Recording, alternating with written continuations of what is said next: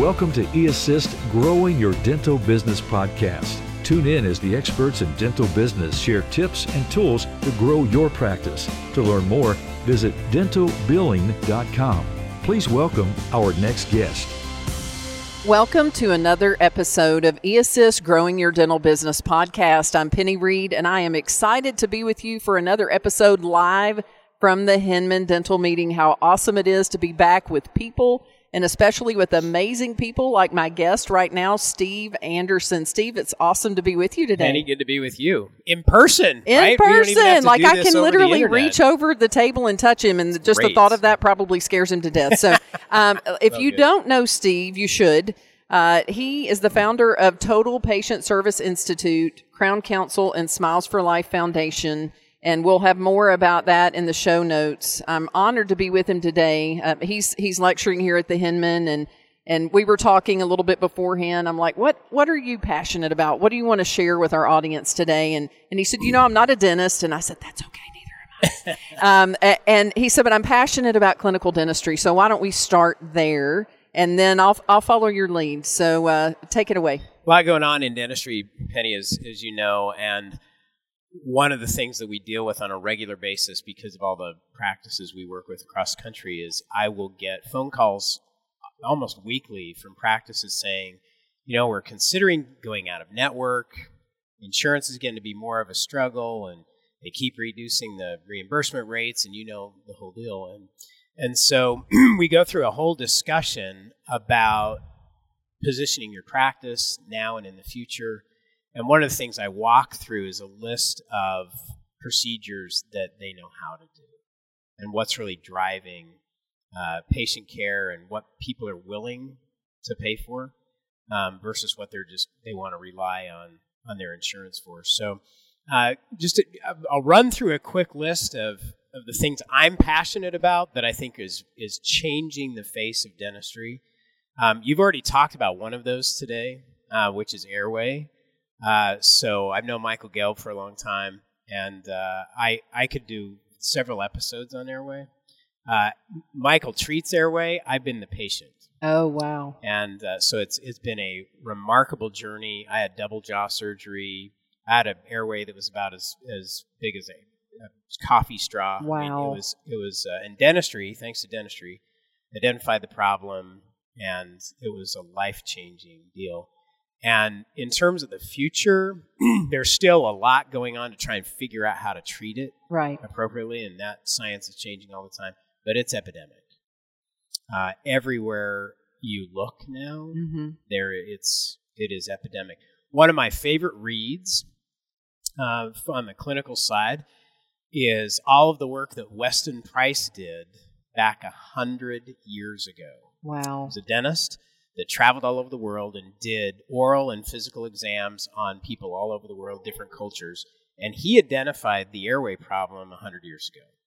Uh, and basically, in, in his own words, basically warned us it was coming because of what we've done to our diet and then the evolutionary process and the whole deal. So we've we've done it to ourselves. Wow, that's fascinating. now we, We got to figure out how to get ourselves out of it. Mhm. So um, huge, huge. Nobody in medicine looks at it. Uh, dentistry is in a, a perfectly positioned place to deal with this. So that's one. Uh, second clinical area is I am just amazed at the the rapid expansion of the research that's coming out weekly on periodontal disease and its interrelated nature to all the bad stuff Mhm. that's going on in health. Uh, so one of my one of the most interesting, just in the last uh, few months, the GAIN study Mhm. Uh, that has been a multi-year study that has now definitively found that periodontal disease, and in particular PG, Porphyromonas gingivalis, is a cause of Alzheimer's disease. Wow. So now, in fact, we've talked about this this week here uh, at Hinman, which is it's not just a cleaning anymore. Absolutely. It is that used to be the old refrain that patients would would use. Oh, it's just a cleaning. It's just a cleaning, especially when they called and said five minutes before their appointment that they needed to change it, right? Right. Oh, it's just for a cleaning. And so, with what we know now about you know the evolving nature of what we know now about the severity of the you know we pinpointed the bacteria, we know what the bad guys are, and we know how to treat it. It's changing the conversation in the hygiene room if you're plugged into the latest science Mm-hmm. and you know what's going on. So that, in terms of making a huge difference in patients' lives, is is huge. And then all of the advances in implant dentistry have been, you know, we, we in the United States have finally gotten with the program. Uh, we were late adopters to all of this compared to what they're doing in Sweden and Mhm. Europe, and we've finally gotten with the program. There are there are so many missing teeth in this country. um, there, it's everywhere, and with the aging population, it's going to be uh, you know a huge opportunity. So those are just three of the you know the clinical things that you know I, I talk to dentists about a lot. Is Mhm. to what degree are you plugged into those trends because they're going to change change dentistry. The most important part is, in fact, we talked about this uh, today with the new dentists. Is the most important two feet in the dental practice. The most important two feet. You want to take a guess, Penny? What the most important two? You take all of the square footage in the office. The most important two feet. Okay, well, you know, if we were on a game show, there might be points for things. There's not, and if I get it wrong, I'll probably have like minus 400 points. But that's okay. That's okay because we're having a great meeting. The two feet between you and the You patient. got it. Woo! Winner, winner! I got ding, ding, 500 ding, points. ding. Ding, ding, ding, ding. They didn't count for anything, but it sure was fun. Yeah. And what we find is eh, many times it can be the most neglected two feet in the dental practice. So uh, we believe uh, that there is as much to learn about the, the patient process and communication as there is of clinical dentistry, and it's really the gateway Mm-hmm. uh, that, uh, short of the patient saying yes, the clinical skills don't come into play Right. clinical skills are, are critically important and the people skills are what you know what bring you there. And so we've spent the last two days uh, talking about that that amazing two feet and what you can do in that two feet to make the biggest difference. So i'll give you one one quick example. Dentistry is is one of the most highly trained professions that there is. You have Mhm. to be to be able to do what you do in dentistry. And just as a footnote uh, if you're listening, you picked an amazing profession. And uh, I don't say that just because I, I work in dentistry. I am not a dentist. Uh, we work across a lot of different industries, but when you think about it, everybody is a prospect. Mm-hmm. Everybody you meet is a prospect for dentistry, even people without teeth. And they definitely know people with teeth. Exactly. Right. So- So they're ev- also one one degree of separation away from people potentially with teeth. Exactly. So everybody's a prospect. And when you look at now the numbers, just in reality, dentistry is now the frontline healthcare profession. Number one, more of America goes to the dental office more often than any other healthcare practitioner across the board. Now, if they have a chronic condition, sure, they're going to go see their specialist or whatever it is for a period of time.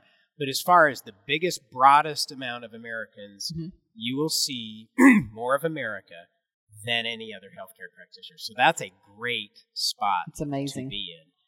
And all that being said, we also know that the biggest market in dentistry is the market that's not buying.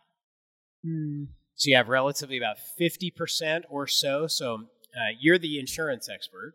But the last time I looked is that 60% of people who have dental insurance go to the dentist on Mhm. a regular basis. 40% of those who do not have insurance go to the dentist on a regular basis. Mhm. Is that about right? That's My- about my right. About right? Mhm. So average it out, about 50% of America. Mhm. So the biggest market is the market that's not buying. Mhm. So one of the things that we always talk about is is the fact that you're not in dentistry. The dentist is not really competing against the dentist down the street or Mhm. next door or the Mhm. other one in town, so much as the biggest competition is all the other places that compete for consumers. Those attention, dollars mm-hmm. and right? their So attention. whether it's Costco or Best Buy, the car dealership, Mhm. whatever it is, it's whatever is competing for their attention. And if we could ever tap, it's kind of like the it's it's the same thing in politics. The biggest voting block in America is the block that doesn't vote. Right. So if you can ever mobilize all the non-voters, that's why That's where the power is. Absolutely. That's why the political parties are always trying to mobilize the, the non voters. Well, same thing in dentistry. If you can mobilize the people. So I, I believe that as an industry, we've got a huge responsibility to get out and be involved in the community and educate America about what's really going on. Mm-hmm. Get it, you know, get involved in the community, go out and and do some good. So let me here's a here's a little piece that might be a little bit offensive on the front end, but Oh, that I- just got me all perked up here. I'm ready there for you it. go. Bring I'm it. Gonna, I'm going to attack a sacred cow on this one. So, I don't believe in giving back. Okay. I'm going to take a little left turn here. So that's a term that's crept into our vocabulary in our culture Mhm. is companies that give back, practices that give back, individuals that give back. And I don't believe in giving back. Because when you think about it, Penny, if I'm going to give something back, what it is, what does it imply? that I was given something That you took something. or that I took something. Right. Now, in our house, I got a few kids in our house. And I don't know about you, when you're growing up or if you got any kids in your life, but that phrase was never used in a positive way. You better right? give that back. Give that back to your brother. You get back over here and you give that back. right? And so it's it's always carried a negative connotation with it. And so I don't know how it crept into our vocabulary in terms of of charitable work or whatever we're doing to you know give back. It's kind of like we're absolving our guilt because maybe we took something that didn't belong to us and we're making too much money, so we got to give some of it back. So I don't believe in giving back. I do believe in doing good. Mhm. And there are a lot of ways that a practice can do good. I mean, you think about all the things that you do good. Uh, you provide jobs. Mhm. You help people in the community. You're improving the community's health. You're educating the community. There's so many things you do to do good. And one of the challenges that I would give everyone in dentistry is to map out a strategy for doing good that includes involvement in the community and educating the community, not just your patients, Mhm. but get out into the community and let them know what's really going on. What's it. going on with health, with wellness, all the things that we know now. People are starved for that information. We have Mhm. an aging population, and there is more interest in health and wellness than there has ever been. They're Absolutely. starved for it. So that's my challenge is to go out and do some good, not just within the walls of your practice, but get Mhm. out and do some good. You If- can do charitable things, whatever Absolutely. And so I was going to ask if you would expand upon, uh, you know, so charitable events, other. Talk a little bit about what you can do in the community as far as physically in the community, and then also uh, socially online that's community fo- focused, right, on social media. So I'd love to hear a little more about that. All right, so I'll give you one example, uh, and and this uh, I give 100% of the credit f- for this idea to Dr. Jeff Gray. Jeff's a dentist in San Diego, California. Jeff and I have known each other for many years, and and if you if you know anything about Dr. Gray, he is one of the most publicized dentists in in the state of California. Not not because he's been in the police report. Not that kind But of he's done- publicity, folks. He's done an amazing job of educating the community in the media, on the local news, uh, does all kinds of things to to stay involved in the community. So he came to me several years ago and he says, you know, I want to do some good, uh, not only in the community. I want to get my patients involved, and uh, I love kids. I want to do more for kids, and so he said, you know, I came up with this. We want to do this deal in our practice where for a month, anybody who comes in and gets their teeth whitened will Mhm. donate the Mhm. fee to charity. And then he said, you know, and I got thinking about it. He says, what if we got uh, a bunch of dentists to do that? Mhm. You know, if we all got together and we did that. And so we kind of put that plan together and then we started adding ideas to it. But one thing led to another. That was the birth of, excuse me, the Smiles for Life Mhm. whitening campaign. Mhm. So the Smiles for Life whitening campaign uh, for three to four months a year, so March through June, uh, we have Crown Council offices. That's part of our our large network of practices around the country that all donate whitening service in their community. So anybody can come in get their Mhm. teeth whitened. Ultradent donates the whitening material Wow. huge, huge commitment on their part. Um, we originally, when we first started this years ago, Discus Dental Mm-hmm. uh, was the one who got it kicked off. doctor Mhm. Bill Dorfman and Robert Hayman made that huge contribution and and uh, forever changed the face of dentistry. I believe just through that one gesture. Ultradent now has picked up that uh, banner and has made a huge commitment. So they donate all the materials for free, including the shipping Wow. to the out participating offices. And then the community involvement is to get out in the community Mhm. for a good because And part of that cause can be a local charitable cause. And invite people, non patients, patients alike, to come in. They get a personal benefit, which is they're going to look better. So you get Mhm. to beautify the community Mhm. for a good cause. That's awesome. And so there's just one way of, you know, what's something you can do that's involved in the business you're in, but gets community involvement. It benefits a local cause because you Right. can choose one Right. of your local charities to partner with. And then we also do some national efforts all Mhm. together uh, that will do some good in dentistry, with dental related causes.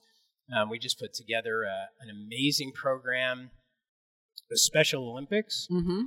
Uh, called Adopt an Athlete, where practices, we're lining practices up with Special Olympians, and they can adopt one or more Special Olympic athletes and do their dentistry, be their cheering section, That's so awesome. and open the doors to individuals with intellectual and developmental Mhm. disabilities. Mhm. All within very much the rhythm of what you do in the practice. Sure. And, So- well, and, and it gives the team more purpose, right, than coming in and, well, what's our goal? Not that these things are not important. What's on the schedule? What's on the schedule for the rest of the, like, what are we doing to contribute, Right. right? And and I just as a, a little aside, and I won't mention their names because I don't have permission to do it, but I have um, in my previous life, and I still have one or two clients that that I continue to coach. I have a client that does your uh, Smiles for Life campaign, and they make a significant donation every, Every year. year to this children's home in their community. And here's what else that I will tell you about them because I believe, just like you do, I think that's one of the, even though we really have never talked to each other at, uh, at length before, I believe that what that does to you, the whole culture of the practice, this is a practice that does not participate in any insurance plans at all in a part, uh, in a community where everybody else does. Yep. Uh, not at all. And they are absolutely, even in spite of the pandemic, just blowing, but yeah, they're thriving. They're thriving. And, um, you know, great people. And this is also a practice that has no trouble at all finding team members, even now. Now, right? Even now. Um, and so what it's done, because I've worked with them off and on through the years, it's not only impacted the overall growth, that part, the part in the community, they also have a great looking income statement, right? So it's amazing how when you really start with what's most important and what matters and you build that culture, how it comes back in all different parts of the practice. But as you were saying that, I was like, I know someone. I Yeah, know someone do. that's done that. and uh, and they do. They have such a wonderful reputation in the community because they really do care about the community. And you know, along with that, I think there, no question, we're going through an interesting era of trying to find, you know, staff up and trying to find people, and it's it's a challenging employment environment. and I think a big part of that, you know, they, you talk about the mass resignation. I think one of the big things driving that is we are all looking for meaning Mm-hmm. in what we do. I mean, it's not just a job.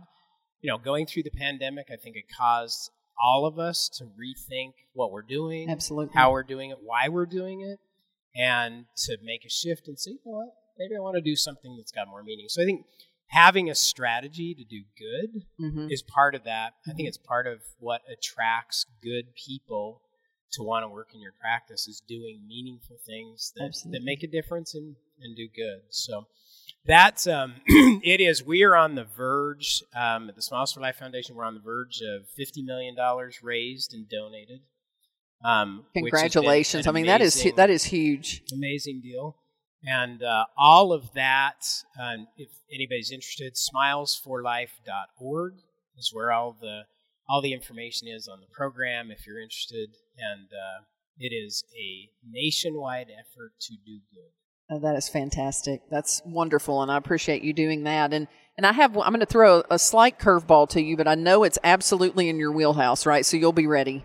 When you were talking about, and it has changed a lot of things, the pandemic. Like I got a puppy, I'm just saying, I got a puppy, and I probably would have had a baby, but I'm too old to have a baby, so I'm really grateful because I would have had another baby. I could do that, absolutely. could. I moved, and there were all sorts of, of things that happened, great things. And what I hear, um, and that's one reason why a lot of dentists are outsourcing now, Mm-hmm. outsourcing their dental billing, because number one, it was hard to find someone that had the technical competency to do it, and number two, um, now it's hard to find anyone, right? Let alone whether or not they have that competency.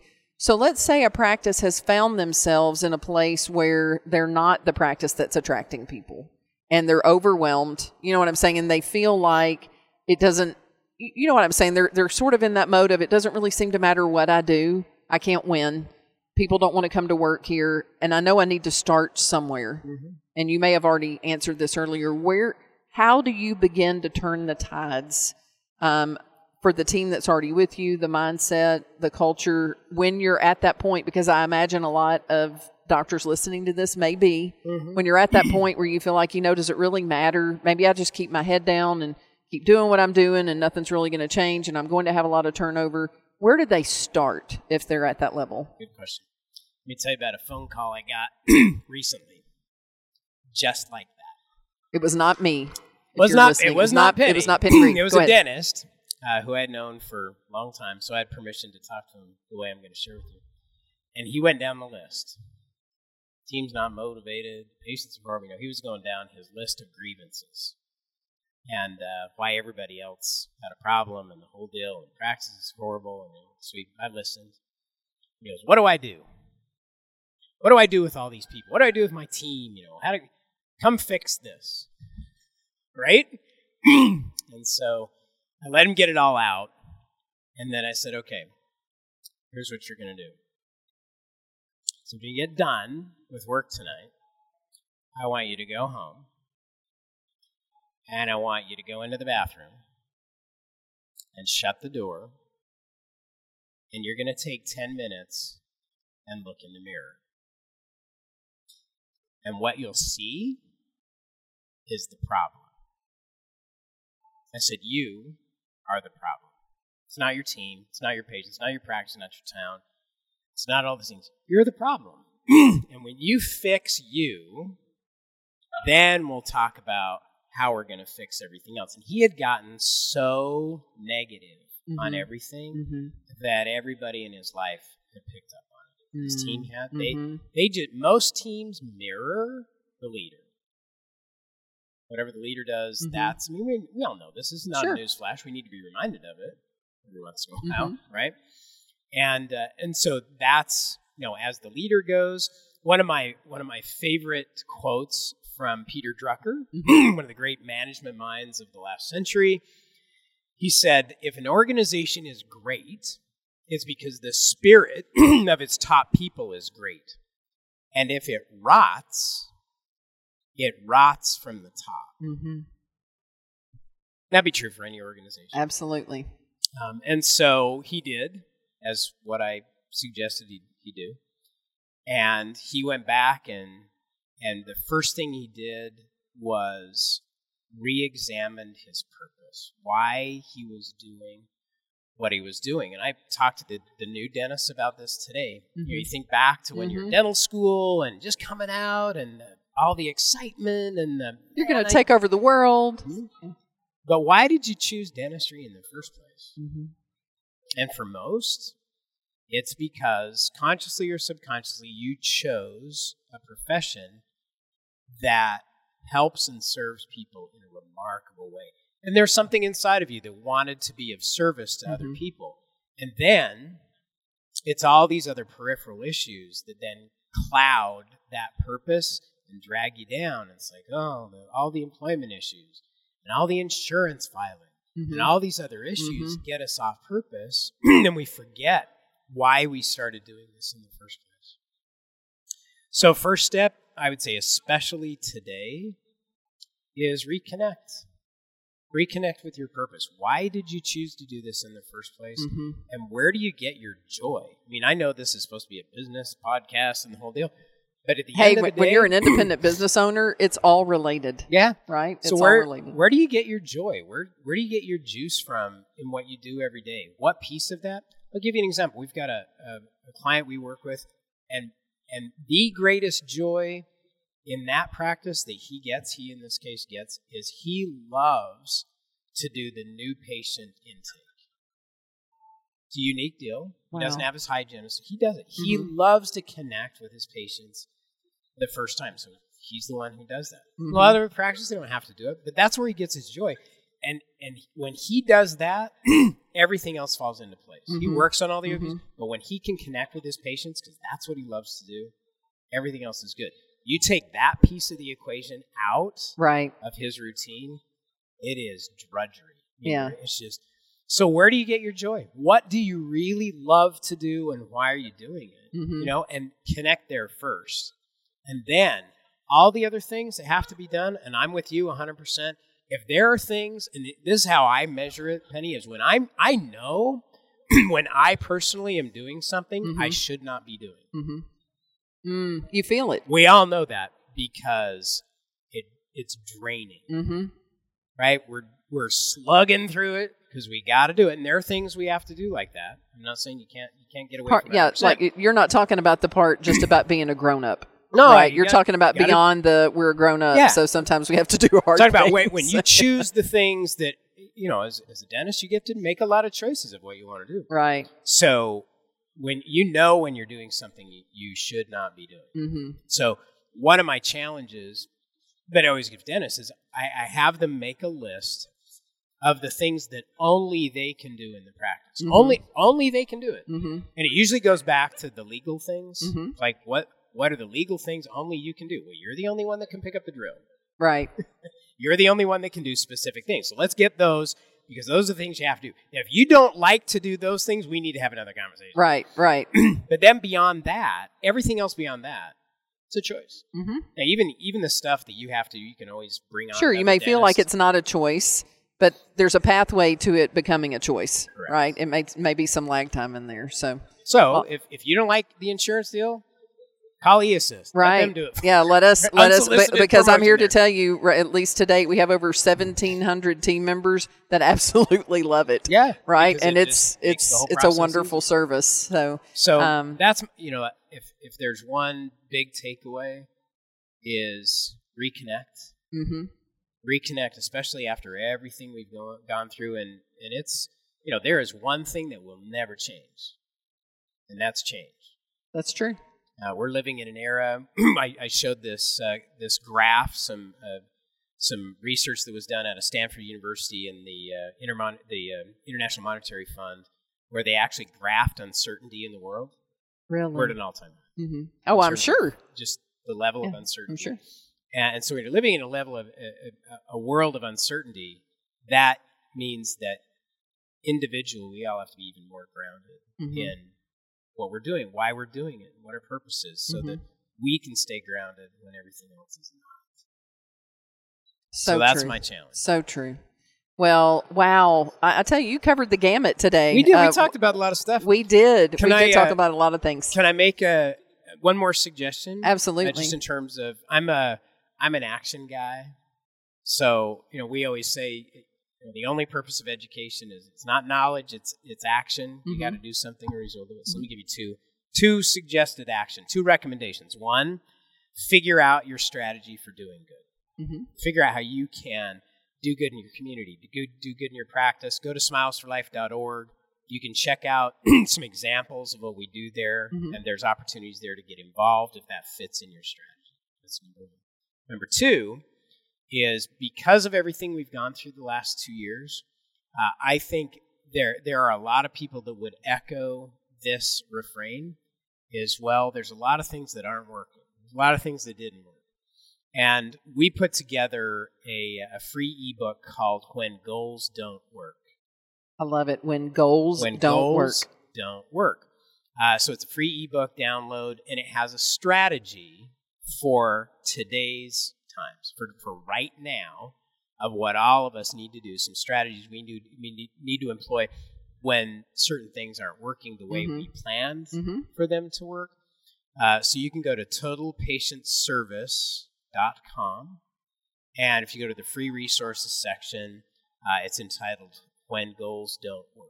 I love it. It's got some How great awesome! strategies. How So awesome! those Thank you for two- offering that. Two freebies for putting up with me. I love it. Oh, it's been a pleasure. Uh, It's been a pleasure. We could probably talk for days. I We think could. so. I think we can. Yeah, yeah. Well, thank you so much for taking time out of Thank your you, Penny. busy Hinman schedule. What a great meeting. A pleasure to have you with us, and I hope you guys will take Steve up on his offer and reach out for those resources. Thank you again Thanks, for your Penny. time and your message.